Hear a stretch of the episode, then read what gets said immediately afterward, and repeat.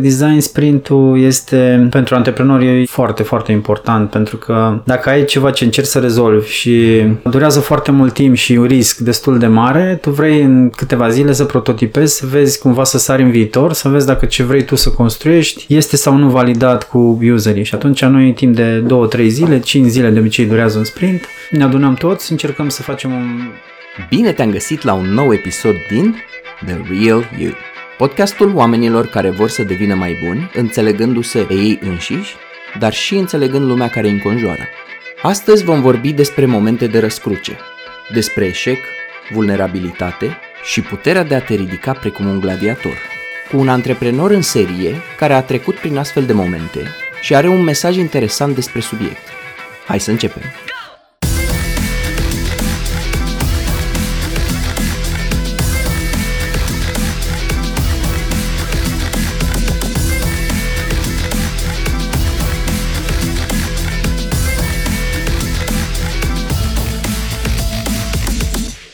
Ștefan de la Bărbulești spunea, Când credeați că am să mor, m-am ridicat ca un gladiator.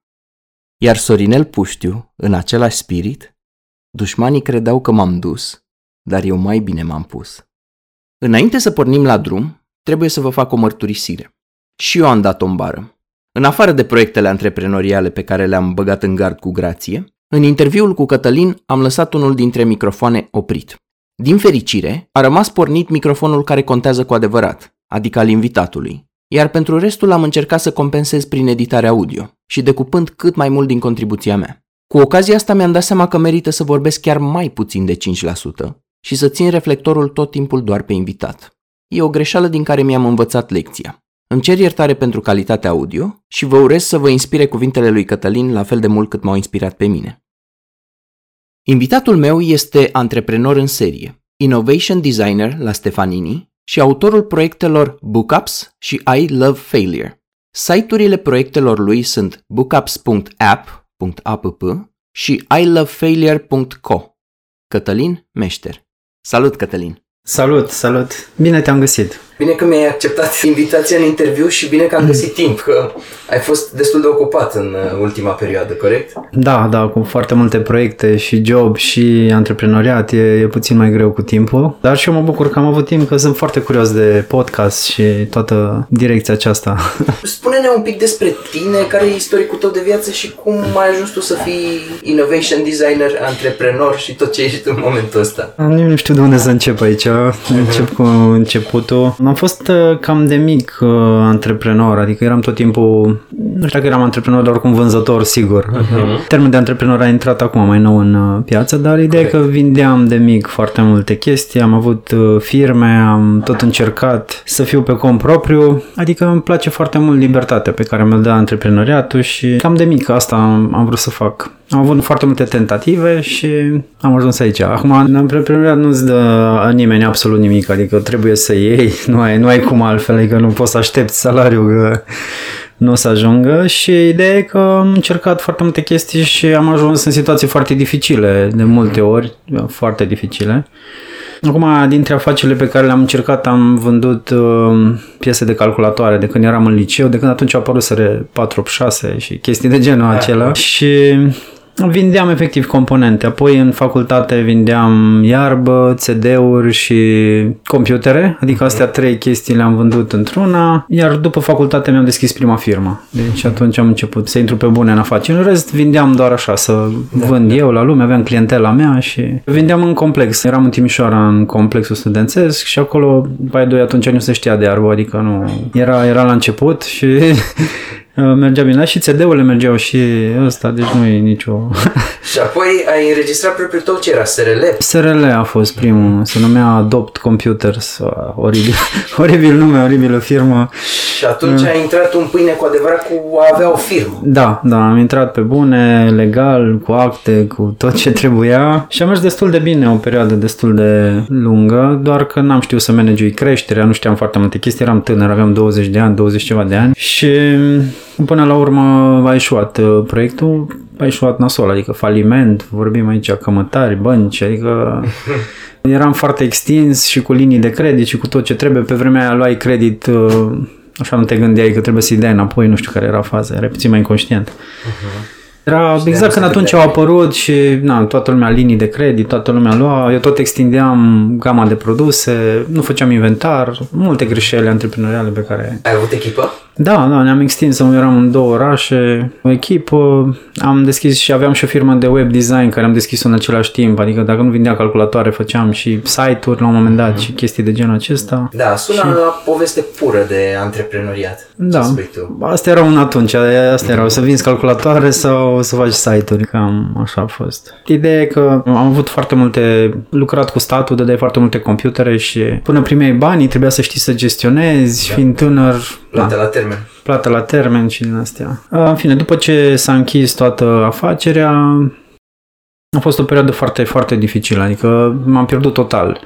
Adică din o mie de prieteni rămâi cu doi, dacă iai, chiar, chiar cu trei prieteni au rămas, adică toată lumea se cam ferește de tine, cam asta era, cam asta era chestia și am ajuns să am stat la frate, m-am mutat la fratele meu pe canapea o perioadă până să-mi revin și a fost, deci chiar m-am pierdut total. Nu știam toate valorile de la Dumnezeu, la religie, la tot. Trebuia să văd, să reevaluez tot ce știu, tot ce fac. E, e cumva nu știu cum să explic. Se schimbă absolut, absolut tot în viața ta, ești pierdut total și nu mai știi în ce să crezi, în ce să nu da. crezi, cum să o iei de la zero. Um, dar mie mi s-a părut incredibil de fain după, adică după ce am trecut de această perioadă care a fost destul de lungă și dificilă de analiză și așa mai departe, ce a urmat a fost o perioadă de luciditate. Am luat-o de la zero, mi-am reconstruit parcă nu știu, cum procesez informațiile, tot, în cine am încredere, în cine nu și cumva m-am regenerat total, parcă după asta, mental și, și fizic. În perioada aceea făceam foarte multă mișcare să-mi revin și a fost interesantă prima pierdere totală. Deci, Bănuiesc că n-a fost singurul failure care te-a făcut în cele din urmă, în anii ăștia, să spui I love failure. Da, nu, nu, a urmat, uh, a mai urmat ceva. Apoi după după acest fel am început să mă ridic din nou pe picioare, să-mi construiesc din nou o firmă de web development și design, că cu asta am rămas cum ar veni și, și acolo am avut ceva eșecuri în Timișoara cu clienți, probleme, furat de idei și-au deschis exact aceeași firmă ca mine, cei cu care lucram. Overall, să zicem că mai mult ghinion decât uh, greșelile antreprenoriale și faptul că m-am deschis foarte mult față de clienți, atunci nu trebuia să fac. Ai dat din casă? Cum am dat din casă și pe urmă putut să-și facă ei tot ce făceam eu și pe urmă m-am efectiv nu ai avut chef. M-am, băgat m-am băgat picioarele și am decis că nu mai... În Timișoara mi se părea că nu am ce să fac și trebuie să merg undeva mai departe, să încerc chestii prin alte locuri și am dat pe hartă și am ales uh, am vrut să merg în Vama Veche să stau, dar am zis să iau un traseu, să stau prin Brașov, apoi să merg să stau puțin în Vama Veche să-mi revin. Mm-hmm. da, și asta a fost uh, firma de web design, spui tu. Da, da, m-am săturat atunci, efectiv am avut acest eșec cu colegi, prieteni erau și eram și colegi, aveam început să meargă tot și deodată și-au deschis ei firmă și n-am mai avut chef. Efectiv, n-am vrut să iau de la zero cu firma asta și am zis că merg mai departe pe freelance și văd de ce fac. Uh-huh. Și deci apoi ai trecut la freelancing. Da, aici a fost un moment iar interesant în sensul că mi-am aruncat toate chestiile. Adică ca să pot să plec din Timișoara trebuia să... Aveam foarte multe lucruri și am devenit minimalist cu ocazia asta. Nice a trebuit să arunc tot ce nu puteam să car cu mine, cam asta e. Și mă tot uitam, am pozele astea, am nevoie de ele, dar o să vreau. Până la urmă, nimic din ce am aruncat, nu, nu n-am mai căutat, nici nu mai știu ce, eu nu știu ce am aruncat, adică știu da. că era costum și chestii și nu știu ce am la zilele alea, dar mi se părea atunci că este foarte important, că nu asta, da, asta nu a fost un proces destul de greu de... Da, da, e greu să te desparți de ele și da. apoi altă chestie care îmi vine în minte când îmi povestești toate astea e că tu ești dispus să te arunci în chestiile astea, în zona asta de incertitudine. Sunt alți oameni care sunt la capătul opus al spectrului și prețuiesc foarte mult stabilitatea aia, să aibă o viață predictibilă, o rutină și așa mai departe și n-ar face nici în ruptul capului ceea ce ai fost tu dispus să faci. Da, e, e, e spre nebunie. Sunt o persoană foarte, foarte optimistă și clar nebun. În perioada aceea eram foarte, foarte nebun.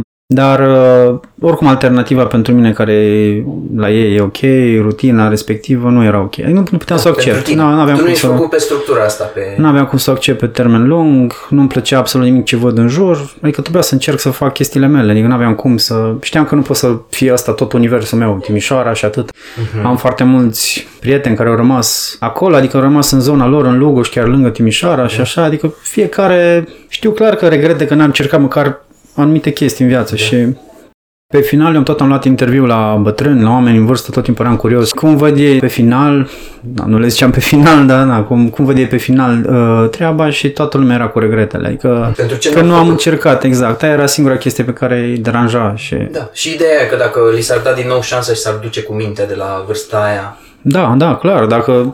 Da, dacă reușit să schimbe puțin mentalitatea, că nu, cum, dacă fi- frica de eșec e, e adâncă la ei, adică nu... fear of failure, că tot Fear vorbim of de failure, da, e foarte, foarte nașpa și asta are un ceva ce contracarăm puțin cu evenimentele astea de la Hello Failure, dar Da. Uh, povestește un pic uh, chestia asta cu book-ups, cu vama veche.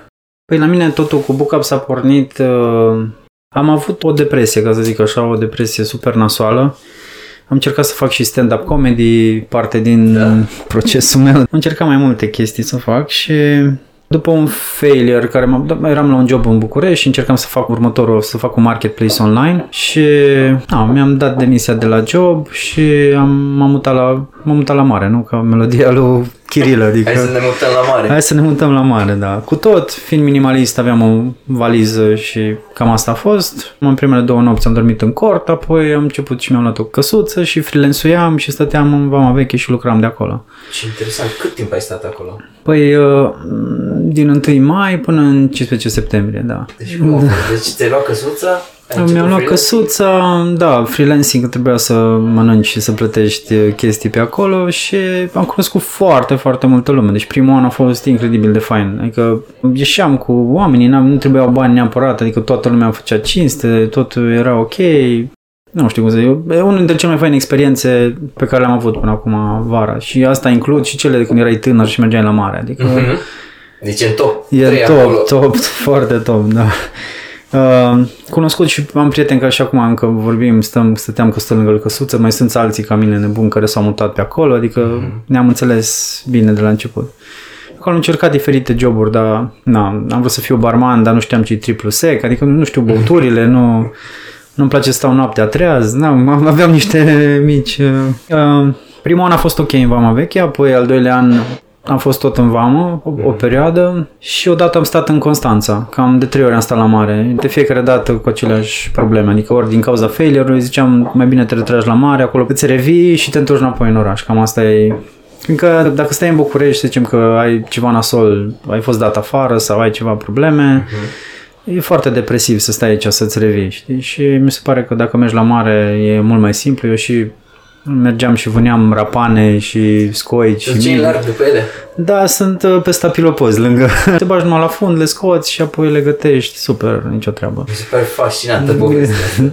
Da, acolo a fost, a fost foarte interesant. Acolo eram chiar cu prietena mea când am fost și în Mangalia eram amândoi fără job și na, lucram la mall acesta care, by the way, a fost un huge failure pentru noi și a fost și pentru ea pentru prima dată când a fost uh, homeless în ghinimele. Adică, na, o, o poveste destul de interesantă acolo cu ea.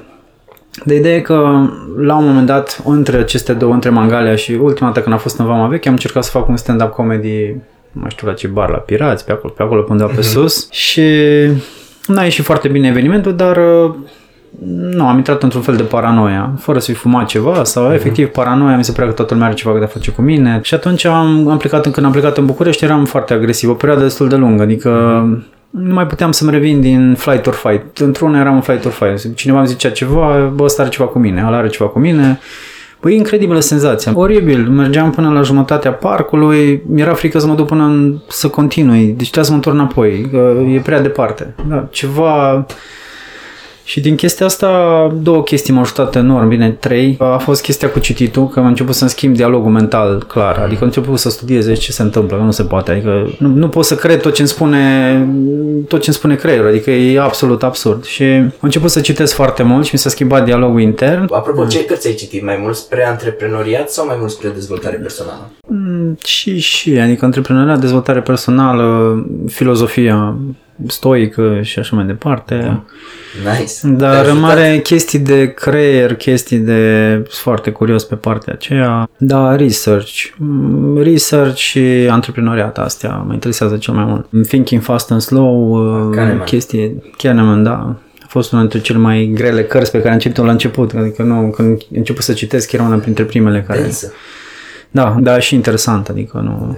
și am început să ies la o grămadă de meetup-uri, de întâlniri, de socializare. Și astea două chestii m-au ajutat enorm să-mi revin, adică am început să câștig încet, încet din nou încredere în mine și, of course, a treia care e mindfulness meditation, când am început să și meditez, atunci am putut să revin și pe scenă, că nu puteam să vorbesc până atunci, deci... Uh-huh. Am ajuns de la vorbit pe scenă cu foarte multă lume la stat în sală și nu pot să pun întrebarea pentru că mă văd ceilalți. Adică nu, nu puteam să pun întrebarea de jos din sală. Deci era... Da, da, sună ironic, dar eu în meseria mea aud uh, chestii din astea și e foarte interesant cum ai găsit niște căi foarte funcționale să ieși din chestia asta. Da, nu, eu nu eram cu psihoterapeuții pe atunci și aș fi cerut ajutor dacă știam cum să, dacă aveam bani în perioada aia, dar ideea e că Astea, aceste două, socializarea și cărțile, mi s-a părut că dacă le combini, cum ar face meetup cu Goodreads un copil, ar fi bookups. Da, deci cam asta e...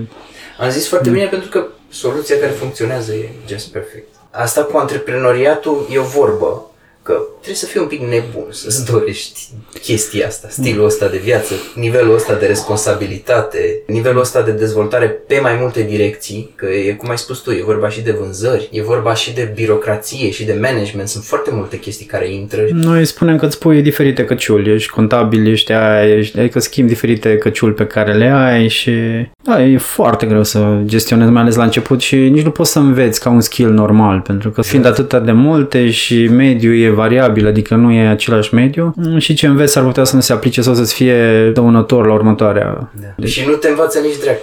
Da, nu. Școala sau asta. Nu, nu există nu. mentalitatea. Gândește că noi avem trecutul comunist, unde inițiativa privată era inexistentă în comunism. Ce da, da, nu, nu. Suntem în urmă total, nu. Dar uh, sunt cărți, sunt chestii. Adică eu în momentul în care n-am mai suportat la ultimul eșec, efectiv am pus mâna pe cărți, am început să citesc foarte mult și mi-a schimbat total. Adică și am început să am și succes în ceea ce fac și mentalitatea mult mai sănătoasă, înțeleg despre ce e vorba. Adică trebuie neapărat să iei de la altul. Nu poți să tot îți dai tu cu capul și să zici gata, învăț eu de la... Sunt prea multe chestii, n-ai cum să-ți dai cu capul în atâtea, în atâtea pereți. să ai succes într-un vacuum. Da. Adică da. izolat de tot restul lumii și de mm. alte idei și de alți oameni care contribuie la proiectul tău. Da, da. Și standardul e foarte ridicat, adică nu mai acceptă consumatorul absolut orice, deci e din ce în ce mai greu. Mie mi se pare cel mai greu lucru să faci produse. Deci să faci un produs e... Să vină în întâmpinarea pieței. Da, da. Și da. să te mulezi fix pe nevoile alea. Pe nevoile lor, să faci produsul, să le rezolve tot ce au ei nevoie și să stai într-una conectat la nevoile lor, să nu te duci în alte direcții și mm-hmm. să nu mhm. fii, să duci cu sales sau să te duci în direcția cealaltă. Deci trebuie să fii tot timpul conectat cu ei și la business în același timp. Astea două sunt acum...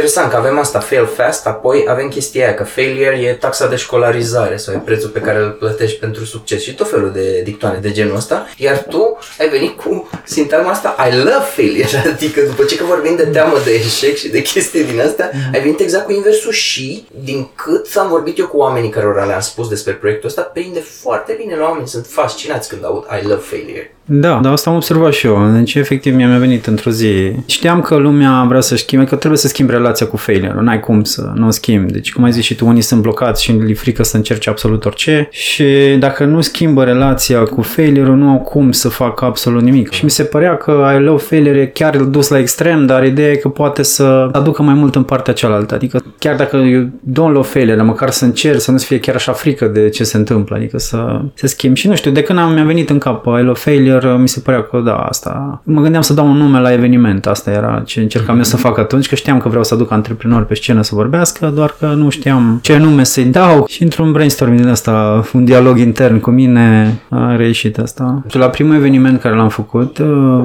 au venit destul de mulți oameni, adică nu mă așteptam să vină cineva, îți dai seama, crezi primul eveniment pe Meetup, nu știi, nu te știe nimeni, nu habar n-ai. Am făcut un eveniment pe Meetup, ideea mi-a venit când am fost la un eveniment de antreprenori cu succes. Uh-huh și m-am plictisit foarte mult acolo la ce aveau ei de spus, nu au avut nicio lecție de învățat, poveștile lor mi se păreau aiurea, efectiv m-am prins într-un moment prost și pe mine. Și apoi când m-am dus și am stat la networking, la sesiunea de networking, era un prieten acolo care avea un startup destul de interesant și știam că e, da, am întrebat ce mai face, care, care e faza, ce se mai întâmplă cu startup-ul lui și a început să-mi povestească de divorț, de faliment, de l-au dat în judecată, dar și ce am învățat. Și ce am învățat din chestiile astea. Pe Kickstarter a făcut campania, am făcut, a avut investitori, a trecut printr-un proces. Și după 15 minute mai târziu, în care am fost captivat total de poveste, și că îmi plăcea, pentru că e appealing când vezi la alții cum ar veni ce s-a întâmplat, e că și suntem foarte atrași de chestia aia, dar și ce avea de învățat. Și atunci, efectiv, am zis, bă, ar trebui să fie un eveniment în care să fie numai din ăștia, adică să vină să vorbească pe scenă și de acolo a pornit toată ideea. Da. Apoi l-am pus în aplicare. Să vorbim pe șleau despre failure. Da, da, da, mi s-a părut foarte interesant, da, de atunci. Și uite așa tranziționăm încet înspre celălalt proiect al tău, înspre Bookups. Se spunea așa pe vremuri paritatea succes versus eșec e ceva de genul o firmă din 5 mai supraviețuiește primului an în uh, piață. Era mhm. vorba de firme offline, erau statistici de pe vremuri. După aia, după încă 5 ani, una dintre alea 5 de succes mai e în picioare. Mm. Acum, la asta cu, nu, nu știu exact, eu nu citez acum cifre ultra exacte, dar auzisem la un moment dat că la modelul de business de tipul vreau să fac următorul Evernote, următorul Uber, următoarea aplicație de smartphone care să rupă, paritatea succes-eșec e ceva de genul 98% eșec, 2% succes. De aici nebunia. Tu te-ai băgat da, în sună. chestia asta, vrei da, să faci da. aplicație de smartphone. Da, e, e, e nebunie, efectiv. Adică nu știi cine... Adică trebuie să fii clar nebun să, să te riști în așa ceva. Și nu numai tu, ci și echipa ta v-ați îmbarcat în Da, păi asta. toată lumea. Ideea e că e și foarte, foarte rewarding și foarte interesant traseul și mm-hmm. ne place și ce încercăm să rezolvăm, adică chestia cu loneliness și cu citit mai mult, adică mesajele pe care le transmitem. Sunt mai multe chestii care, care ne atrag, dar ideea e că s-a deschis puțin și chestia cu venture capital în România și putem să luăm investiții destul de ușor dacă modelul este validat și ai ceva șanse. Eu zic că da, da. dacă ar fi să avem o șansă, cu asta ar fi, adică Am putem înțeles. să pivotăm dacă nu merge, adică vedem ce, da. ce se întâmplă. Fix uh, gândire de antreprenor uh, orientat spre agilitate și ce spui tu asta cu mm. loneliness, da, voi atingeți niște nevoi fundamentale, că până la urmă asta face antreprenorul și asta face un business. Rezolvă o problemă existentă da. printr-o soluție mai elegantă, mai utilă, mai la îndemână, mai ușoară. Până la urmă ce a fost Uber și ce au fost celelalte aplicații, ce a fost Evernote și toate exemplele pe care le-am citat. Și asta mm. e fain la Bookups, chiar îi uh, încurajez pe oameni să își instaleze aplicația și să se uite la următoarea întâlnire de pe Bookups din orașul lor. Sau să creeze, dacă nu e una, poți să, poți Sau să creeze. creeze propria. Eu am fost da. și de asta știu. Am recomandat în stânga și în dreapta prietenilor și foarte mulți au fost încântați din prima. N-a trebuit să le explic explic foarte mult. Le-am spus seamănă mm. cu Meetups, doar că totul se organizează în jurul unei cărți. Ceea ce e foarte fain pentru că atingi nevoia asta de comunitate și de conexiune cu alți oameni de care duce în lipsă în ziua de astăzi, că suntem tot mai conectați, dar tot mai singuri, cum se zice. Undeva, da. Și în plus și filtrează bine oamenii, că tu dacă te duci la un uh, book up despre Daniel Kahneman Thinking Fast and Slow, e destul de evidentă calitatea oamenilor care vor veni în principiu. Da, da, am fost la două, pe Daniel Kahneman și... Două ați făcut până acum? Da, da, da, Ce și au fost uh, da. oameni interesanți, deci au fost la toate, de obicei găsești, uh, cam carte atrage tipul de persoane. Aia. Foarte interesant, am văzut că ați făcut și pe Marc Aureliu. Da, da, pe stoicism, stoicism. acolo sunt fan stoicism, adică mm-hmm. nu, mhm. încă citesc, am citate care mi le tot repet, adică vorbim, da. îmi place foarte mult viziunea lor despre moarte, dar nu, n-aș intra acum în toate da, da. detalii. Depășește, depășește magnitudinea interviului. Da. În schimb, aș intra într-un alt subiect, aducându-mi aminte de un book-up la care am fost, și anume design sprints. Eu am și fost la un design sprint pentru aplicație asta în care pur și simplu adunați mai mulți oameni la oaltă și într-un interval comprimat de timp reușeați să faceți foarte multă inovație și să vă conectați foarte bine la nevoile oamenilor și să înaintați foarte mult cu proiectul vostru, făcând mm. chestia asta de design sprint. Eu știu că tu ești și trainer pe așa ceva. Da, facilitez, face parte din chestia de innovation designer, deci tool de inovație pe care le folosesc, design thinking, design sprints, care sunt diferite, dar okay. ideea că design sprintul este pentru antreprenori e, e foarte, foarte important pentru că dacă ai ceva ce încerci să rezolvi și durează foarte mult timp și un risc destul de mare, tu vrei în câteva zile să prototipezi, să vezi cumva să sari în viitor, să vezi dacă ce vrei tu să construiești este sau nu validat cu userii. Și atunci noi în timp de 2-3 zile, 5 zile de obicei durează un sprint, ne adunăm toți, încercăm să facem un, să rezolvăm problema, să facem uh, prototipele pe care avem, aducem userii și vedem o simulare de ce ar fi, poate o funcționalitate, poate toată aplicația, poate da, absolut da. orice vrei să faci, să simulezi în viitor cu cele mai bune idei din sală, adică toată lumea vine cu idei și toată lumea creează, co-creează acest produs și de obicei e bine să ai și clienții, adică să creezi produsul cu clienții în sală. Adică, să ai feedback instant. Da, ei, nu, ei vin și ei la, construiesc soluția cu tine, deci pe lângă că,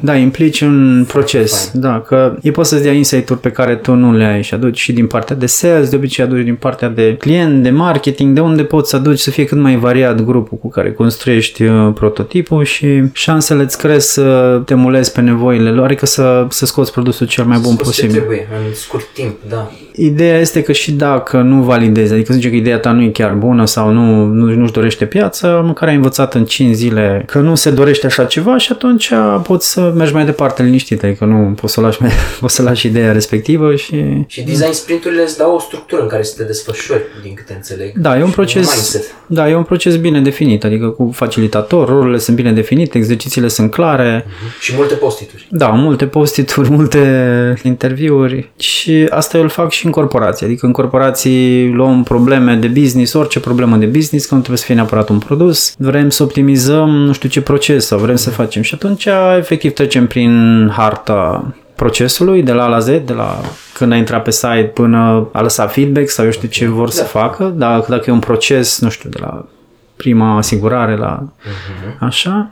Și cu toată lumea de la customer service, din nou, foarte variată echipa pe care o alegi în să vină în sprint. resurse da, aducem care să creeze produsul respectiv. Și pe final, în a cincea zi, avem validarea, adică ce vom face, avem un roadmap de produs, avem niște design-uri, avem totul pregătit pentru development dacă este validat sau nu. Super tare. Și în design sprintul la care am uh, participat și eu și a durat niște zile bune, care au fost rezultatele? Cu ce ați ieșit de acolo? Cu idei despre ce direcție să dezvoltați? Cu... Uh, da, acolo noi încercam să vedem pe partea de marketing care sunt cele mai bune mesaje să atragem, mm. să atragem lumea în platformă, dar nu numai. Am și overall care este feeling-ul despre bookups, cam mm-hmm. asta era, dar era un fel de kickstart pentru campania de marketing, să găsim cele mai bune mesaje posibile pe care putem să le facem, sau da. să nu irosim bani, fiind de startup nu avem foarte mulți bani și atunci vreau să limităm riscul la campania de marketing, dar una dintre chestiile importante cu care am rămas, care e un beneficiu pe lângă asta, a fost faptul că ne-am refocusat pe cărți. Începusem să ne ducem puțin spre meetup, adică să mm-hmm. întâlniri pe... Prea mult pe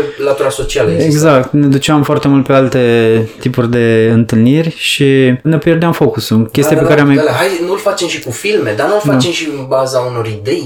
Da, da, da, da. Cu ideile noi încă mergem, adică poți să faci pe o idee, doar că nu mai ne focusăm campania de marketing sau ceva, adică poți să crezi pe o idee care încă nu ai o carte despre ea. Adică nu asta e interesant. Da. da. Sau nu e musai să fi citit cartea asta, e bine să știe ascultătorii, ca da. să îți dai voie să participi la un meetup. Cum sunt, da. Ideea e că te atrage numai, anumite cărți atrag oamenii, că care ai citit ceva despre ea, nu cred că vine nimeni fără să măcar puțin să vadă despre ce e vorba, nu trebuie să o citească neapărat. Da. Îi atrage și acolo văd la fața locului povestind, văd exact care, care e faza cu cartea. Eu astăzi povesteam că fără să-mi propun, am devenit evanghelist pentru aplicația asta, vorbim cu tovarășii mei, cu prietenii. Mm. Și în câteva replici de dialog le vindeam ideea după un pic de conversație, spuneau, gata, mă interesează, vreau și eu să fac un book-up sau vreau și eu să particip, plus că le mai arătam la mine pe ecran ce urmează și ziceau, wow, cartea asta, pe stai că eu pe asta am citit-o. Stai că aș propune și eu una și așa mai departe. Mm-hmm. Și îți dau exemplu. Am vorbit la un moment dat cu un amic care avea o orientare sexuală gay și a spus vreau să propun o carte gay pentru că o să fie oameni de acolo și este foarte clar, interesant. Clar, clar, da, îți filtrezi... Uh, da, da, cum ai spus tu, întâlnirea cu minimaliștii, întâlnirea da. cu stoicii. Incredibil, da, da, da, așa erau, da, nici nu știu la minimalism, m-am trezit cu ei, nu știam, de Marie Kondo, de cartea, efectiv m-am trezit, m-am dus să fac Te poze, m-am dus să fac poze la eveniment și așa, hai că stau puțin să văd despre ce e vorba. Uh-huh. Și erau toți minimaliști, adică nu, foarte fain, oameni cu care și acum mă înțeleg și am o relație destul de bună, adică rămâi și cu stoici la fel, iar vezi oameni care, na, ce să mai vorbim, ești pe aceeași filozofie, deja ești în... Asta mi se pare interesant. Da. Uh, povesteai tu la un moment dat cum a fost primul buca pe care l-ai organizat. Da, a fost uh, primul l-am organizat în centru vechi, chiar pe Thinking Fast and Slow și Direct pe ceva greu. direct pe ceva greu să... Adică nu știu, era cartea pe care o citisem și mi se părea că e ceva foarte popular, nu știam cât de popular e și m-am dus în centru vechi la un bar, așa am stat, am văzut că nu vine nimeni, am zis ok, hai că plec, adică era și destul de popular la Van Gogh, acolo era destul de popular, destul nu știai de... Era multă lume. Era multă lume, am pus cartea pe masă, apoi am plecat și am zis, bă, ok, na, nu, asta era tocmai validarea, vreau să văd dacă vine. Era evenimentul creat pe Facebook, zic, vine cineva sau nu vine nimeni. Și fuge cineva după mine, mă prinde de mână, stai, stai că noi suntem aici. Și erau deja acolo șase persoane care, da, ei s-au întâlnit și a fost foarte interesant uh, primul, adică să vezi că lumea chiar a venit și am stat pe, pe cărți, am discutat, am băut o bere, am continuat apoi să mai discutăm, deci a fost foarte Na, neașteptat, dar din nou validare, adică era validată chestia că măcar vin da. oamenii și Că e foarte casual evenimentul. Eu înțeleg că voi vreți să vă separați de uh, cluburile de lectură și de chestiile care au un lider formal care face o ședință Mm. despre carte sau mai știu eu ce, mai ales prin faptul că nu ești obligat să citești cartea când vii la anumita. Așa este. Încercăm să ne îndepărtăm pentru că pentru tineret și pentru cine, noi mai ales fiind echipă de millennials în afară de mine, um, nu, nu, nu se acceptă chestiile pe care eu sunt un fel de profesor, îi vedem foarte ciudat așa și asta e feeling-ul pe care l-au toți și noi vrem să fim o aplicație socială, nu neapărat uh, socială cu cărți și cu tot ce trebuie, adică și cu debate-uri. Nu excludem debate-urile din discuție, doar că e mai mult pe partea socială, adică nu... Da, e Și asta atrage mai mulți tineri decât uh, restul de întâlniri în care se știu toți și acolo de obicei sunt aceiași oameni care vin la aceleași chestii, știu, adică au aceleași idei, știu fiecare cam unde stă și e puțin foarte diferit de ce facem noi. Și se creează și de la sine dinamica, pur și simplu, pornind de la carte, pur și simplu, ai un subiect foarte profund despre care poți să discuți și de acolo se creează de la sine interacțiunea și am fost și la book unde erau foarte puțini oameni, am fost în total patru și a fost foarte fain. Păi 4-6 persoane, cam 6 persoane e numărul ok. De, am avut și de 12, de 16 persoane la Sapiens. Nu prea mai poți, adică acolo, acolo se schimbă tot, adică devine eveniment de altfel, adică lumea vorbea când unul, când altul, adică nu, se făceau grupulețe, Da, da, inevitabil. nu apuci să te prezinți, nu apuci să... Undeva la 6 persoane e numărul perfect pentru un book ca să... Uneori și în doi e... Na, acum depinde cine care, care sunt cei doi, dar și în doi e foarte ok, adică nu... Nu e bazat pe numărul de persoane, că toată lumea așteaptă și cine mai vine, cine mai vine, să nu fie singurul care a venit și... Dar, da, ideea în sine de că poți să ai o comunicare super ok cu o persoană, de să rămâi și... Nu știu, eu zic că undeva la șase persoane e perfect. Voiam să te întreb unde vezi tu mai departe ducându-se tot proiectul ăsta cu Bookups? Care e viziunea ta și a echipei tale pentru el? Da, păi în mare noi vrem să mergem global, adică la noi problema principală pe care am vrea să o rezolvăm așa global cum ar fi, ar fi să poți să mergi într-un oraș oriunde în lume, să zicem că mergi în Barcelona, să creezi un book să cunoști și să ai debate-uri cu oameni de acolo, adică chiar să cunoști localnici, chestie care era imposibilă până acum, adică nu ai cum să cunoști oamenii. Și o modalitate de a cunoaște oamenii uh, diferită și destul de safe, fiind vorba de cărți și mișcarea asta nomadică acum e din ce în ce mai mare și eu sunt Corect. parte din ea și Nomazii digitali. exact. Și vrem să ne mutăm, vrem să cunoaștem lume, vrem să facem cât mai mult, să avem cât mai multă interacțiune cu restul oamenilor, adică nu vrem să ne izolăm cum se face și nu-ți cunoști nici vecinul, le știi pe a tale, te duci la birou, vii înapoi. Da. Noi suntem o generație mult mai socială și cam vrem să, oriunde mergem, să putem să cunoaștem oameni ca noi sau cu care să avem ceva de discutat și să vedem de acolo ce se întâmplă. Deci am vrea global să, cum mergi la Airbnb, cum mergi la absolut orice, creezi un book cunoști lumea și asta este, vedeți mai departe ce faceți. În, Corect. mai avem puțin pe partea de dezvoltare la aplicație. Acum vom avea și niște recomandări de cărți, adică să poți să primești de la cei cu care te-ai întâlnit, să poți să-i urmărești, vei putea să ai puțină interacțiune digitală cu oamenii înainte de book și după book ca să poți să, să fie mai caldă, ca să zic așa, să nu mergi la, la rece. Foarte tare. Știu că au existat deja book și în afara Bucureștiului, nu e limitat la... Da, da, e, sunt și, da, și în alte țări și au venit și acolo chinezi și eu știu cine mai erau la, Tare.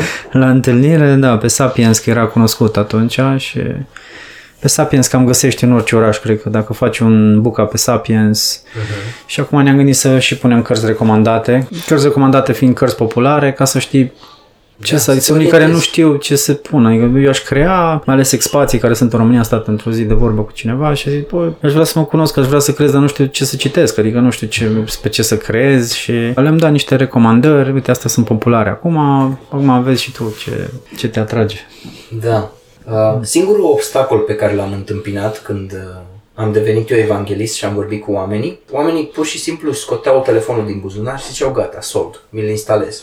Și după aia ziceau, bă, Petre, dar de ce nu-l găsesc? Ăsta e, nu, nu este, de ce nu-l găsesc? Și aveau telefon Apple. Și un ah. mesaj și pentru echipa da. întreagă a Bookhouse. Da, nu da. există încă versiunea de iPhone. Când, când o scoateți? În februarie, la începutul martie, cel mai sigur e, da, da, noi începem în ianuarie dezvoltarea pe, uh-huh. pe Apple. Da, nu am avut cum pentru perioada asta atunci va fi și pe Apple, momentan poți să intri doar pe web, adică poți să intri din browser. Bookups.app, da, da, da. Acolo se rupea funnel ca să folosesc limba da, de marketer, da, da. că le ziceam, da, dar știi chiar dacă ai iPhone, o să poți să intri pe bookups.app și zicea, da, o să intru eu acasă, dar nu am garanția, nu era Da, da, da, da, da, așa e, așa e. E, e un semnal că se poate de real din piață, am trei oameni care au vrut să instaleze și și noi am văzut multă lume care toți scoteau iPhone-ul și ok, no, trebuie să intri în browser, ah, ok, da, da, e așa e, așa e, e o, e o problemă, dar da. nu aveam cum să facem până în martie sau la, început, la, februarie, la începutul lui nu o să fie gata mm-hmm. aplicația. Acum, întorcându-ne un pic la I Love Failure, ce chestii interesante s-au întâmplat la evenimentele astea? Eu știu că mm. nu sunt doar speech-urile astea, e mai mm. complex de atâta fenomenul I Love Failure. Mm, da, da, avem mai multe componente. Ideea e că la evenimente e și o componentă de socializare destul de mare, adică mai ales după ce a vorbit lumea de failure, e, e mult mai mare deschiderea între cei care socializează și de obicei rămânem foarte târziu sau mai comandăm un rând de bere și da, mai povestim. Been there, done that. Da, da.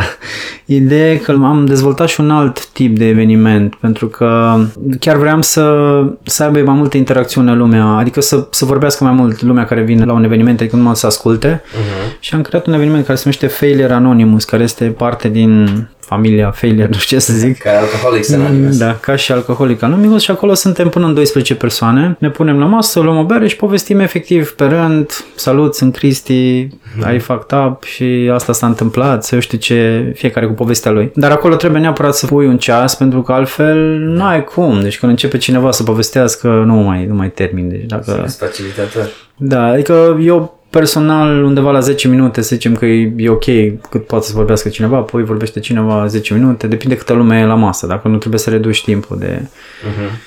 inițial, adică până povestim tot ce e de povestit. Apoi e discuție liberă, dar uh, ca să ajungă toată lumea să povestească, să... E, e interesant și acesta e Failure Anonymous, vreau acum să-l facem și în corporații. Chiar aseară m-am gândit la asta și vreau să propun acum la HR. Avem o problemă foarte mare cu proiectele care eșuează, care failue în corporații, în care nu sunt managuite. Adică da. lași oamenii, oamenii pleacă, dau vina unii pe alții și așa mai departe. Și dacă am face niște evenimente gen Failure Anonymous în care să vină măcar să poată să vorbească, să spună despre da. ce e vorba, acum că e managerul, că nu, cu un mediator în care, ok, așa, nu e nimeni de vină, stați calmi, da. spune tu și toată lumea să zică tot ce s-a întâmplat și măcar o descărcare cum ar veni foarte simplă și... Să integreze experiența asta.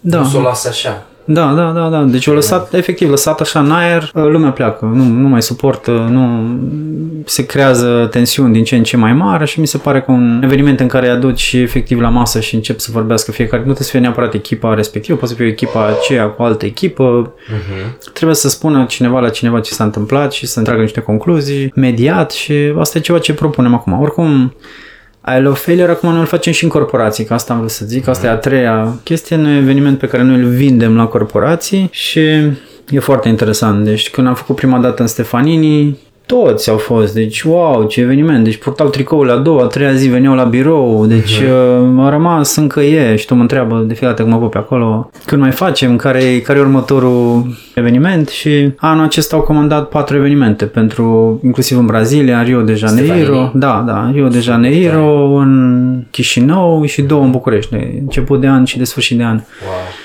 ca să aducă chestia asta de vulnerabilitate, de deschidere și așa mai departe. Vor să, le place enorm evenimentul și formatul, adică avem tricouri personalizate, avem Da, sunt foarte faine tricourile, apropo. Da. Și am fost impresionat de calitatea oamenilor, de calitatea interacțiunii de după. Și mm. voiam să te întreb dacă sunt oameni care ne ascultă acum și și-ar dori să vină și la evenimentul ăsta, unde să caute, unde pot să găsească datele următoarelor evenimente.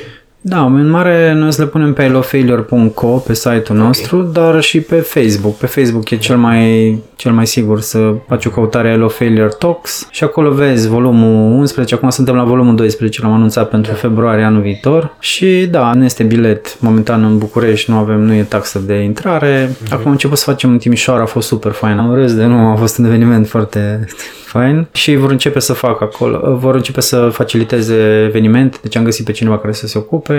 Vom începe în Piatra Neamț, în Cluj, și în Iași anul viitor. Am vrea să fie mai multe failure anonymous, să înceapă și în Sibiu failure anonymous. Astea le vor folosi mai mult psihoterapeuții, by the way. Ei, ei tot îmi cer franciză de failure anonymous pentru că na, cunoști lumea, stai, discuți direct de probleme, intră într-o sesiune de terapie fără să-și dea seama că sunt într-o sesiune de terapie care e foarte simplu, mă stai și vorbești cu omul, adică ei văd valoarea, au fost primii care au, au zis ok, mai ales cei din Sibiu au zis e foarte interesant conceptul și vrem să facem pentru că e o modalitate de conectare cu, cu lumea.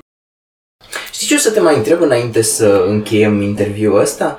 Ce ai avea tu să le spui oamenilor care trec printr-o perioadă dificilă prin viața lor pentru că au întâmpinat un eșec, mai ales într-un proiect de-al lor în care au crezut foarte mult și foarte mulți își pun sufletul în chestia asta, îi consumă ziua și noaptea, le vin noi idei, deci pun mm. foarte multe speranțe pentru că într-un domeniu cum e ăsta cu 98 versus 2% failure, trebuie să crezi foarte mult în el.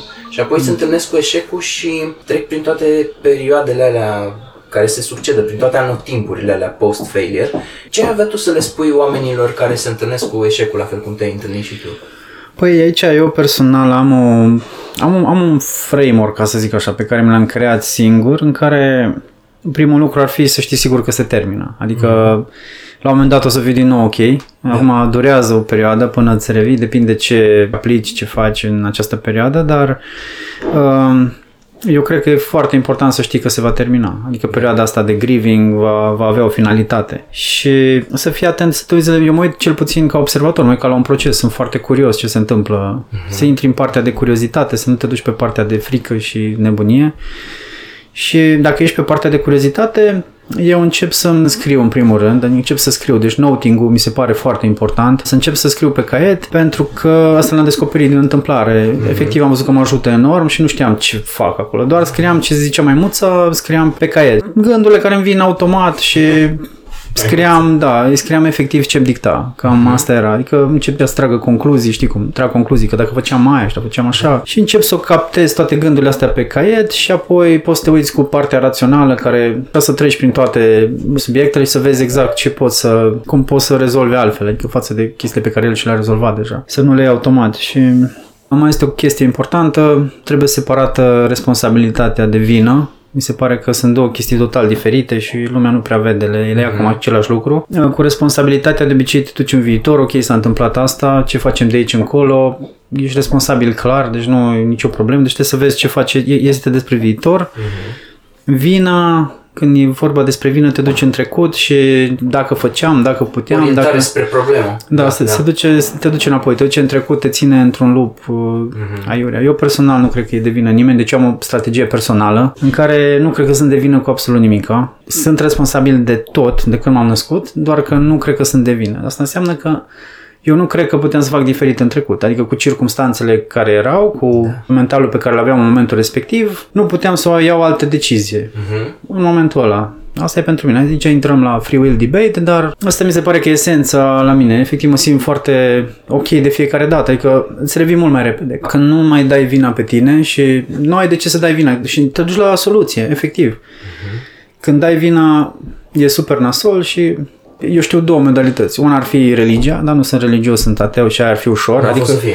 Da, să o scoți, să iei de pe tine. Adică să nu fie pe tine vina. Aia e despre asta. Și a doua este determinismul și randomness în care dacă știi clar că nu puteți să faci asta, putem intra într-un întreg debate de free will, că nu puteți să faci diferit decât ai făcut în trecut, te poți concentra doar la ce poți să faci în da, viitor. Da. Și aici intră și stoicismul, intră multe alte mm-hmm. chestii care te ajută mental. Dar, din nou, citind, research, îți formezi un mindset care efectiv te ajută în situații de genul acesta. Uh-huh. Și istoria și psihologia au două chestii de zis la capitolul ăsta. Istoricii au o vorbă, istoria nu se face cu dacă. Nu poți să spui dacă țara X nu a atacat țara Y, nu declara război, nu am mai fi avut situația cu tare, nu s-ar mai fi declanșat război mondial. Ei bine, uite că s-a întâmplat și aia e istoria. Așa e.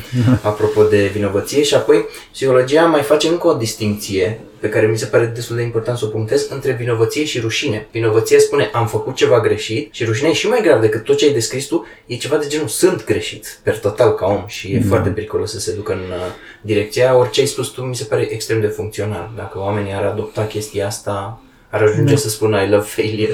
Da, da, schimb total relația. Mie mi se pare că eu am, am o relație destul de sănătoasă acum, adică îmi permite să-mi iau riscuri destul de mari, nu la fel de mari ca înainte, dar încă sunt uh, nu sunt blocat, adică nu am rămas blocat și am trecut prin trei reseturi în total în viața mea, trei 100% reset mental, adică... Când ți s-au rearanjat Mi s-au rearanjat tot, tot da, da, da, da de, de, trei, da, da. Și de aia nu, acum nu mi chiar frică să intru din nou, dar mă gândesc la cineva care intră pentru prima dată cu... Acolo, pentru oamenii aia am pus întrebarea asta. capul meu, deci acolo e, acolo e perioada aia când ieși, ești un newborn, dar până ieși din primul, mai ales că nu ai niciun ghid să te ajute și eu sper cu la Hello Failure și pe asta să poată să găsească cât mai mult informațiile care au nevoie, dar cărțile pe carte, acolo, e, acolo poți să vezi uh, informații. Da. Și, uh, of course, profesioniști, adică nu e, nu e nicio rușine să ceri ajutor în momentul în care ești blocat, adică trebuie neapărat să ieși din lup și... Da, și aici vorbim de psiholog, psihiatru dacă ai probleme pe psihic, dar și contabil dacă mm. ai probleme cu contabilitatea, da, și da, avocat dacă ai probleme legale și așa da, mai departe. Trebuie să ceri ajutor. profesioniști. Da, da, da. da trebuie să deci... Și de asta uh, sunt sigur că printre oamenii care ne ascultă sunt și oameni care trec prin genul ăsta de furtună, de uragan și bineînțeles e cum spui și tu, când ești în mijlocul ei se simte cu totul altfel și de asta punctez mesajul lui Cătălin, să știți că există ceva dincolo de asta, indiferent de cum se simte acum. Da, aș mai adăuga ceva la asta, adică odată m-a ajutat enorm mai ales că nu știam de nimic, adică eram, nu, nu citisem, nu nimica.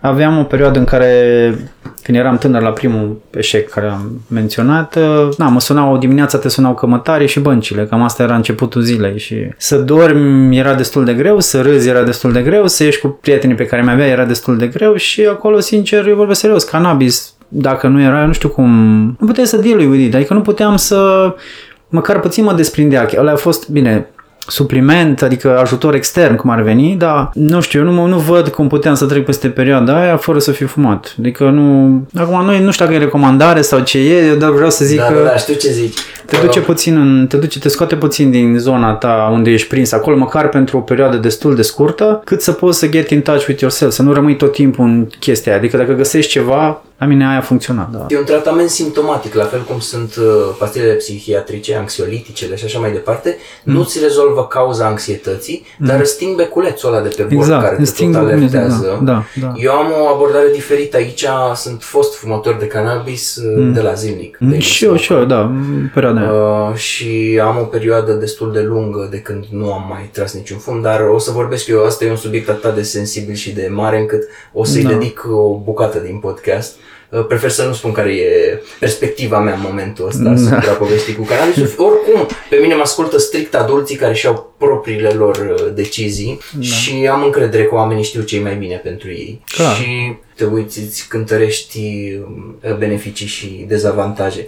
O ultimă chestie voiam să te întreb, spune și mie o carte, poate două, poate chiar trei, nu știu, cum, cum consideri tu, care ți-au schimbat mult nu știu, viziunea despre lume te-au shiftat, ca să zic așa. Da, păi Thinking Fast and Slow, clar, adică Daniel Kahneman acolo chiar ai foarte multe experimente, chestii, adică un mod de gândire diferit. Aia a fost una dintre cele mai importante.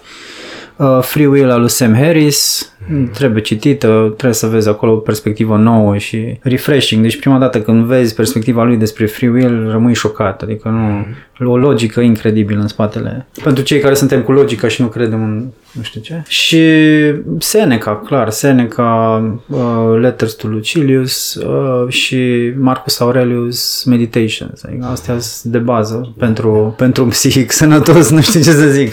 Da, pe partea de antreprenoriat ar fi Lean Startup, Lean UX, toate, toată gama Lean, apoi ar fi Growth Hacking, um, Habit, nu știu, sunt foarte multe cărți pe care le vedeți și pe Buca acolo, că noi tot facem pe antreprenoriat uh, sprint, Da, deci sunt, sunt multe cărți de antreprenori.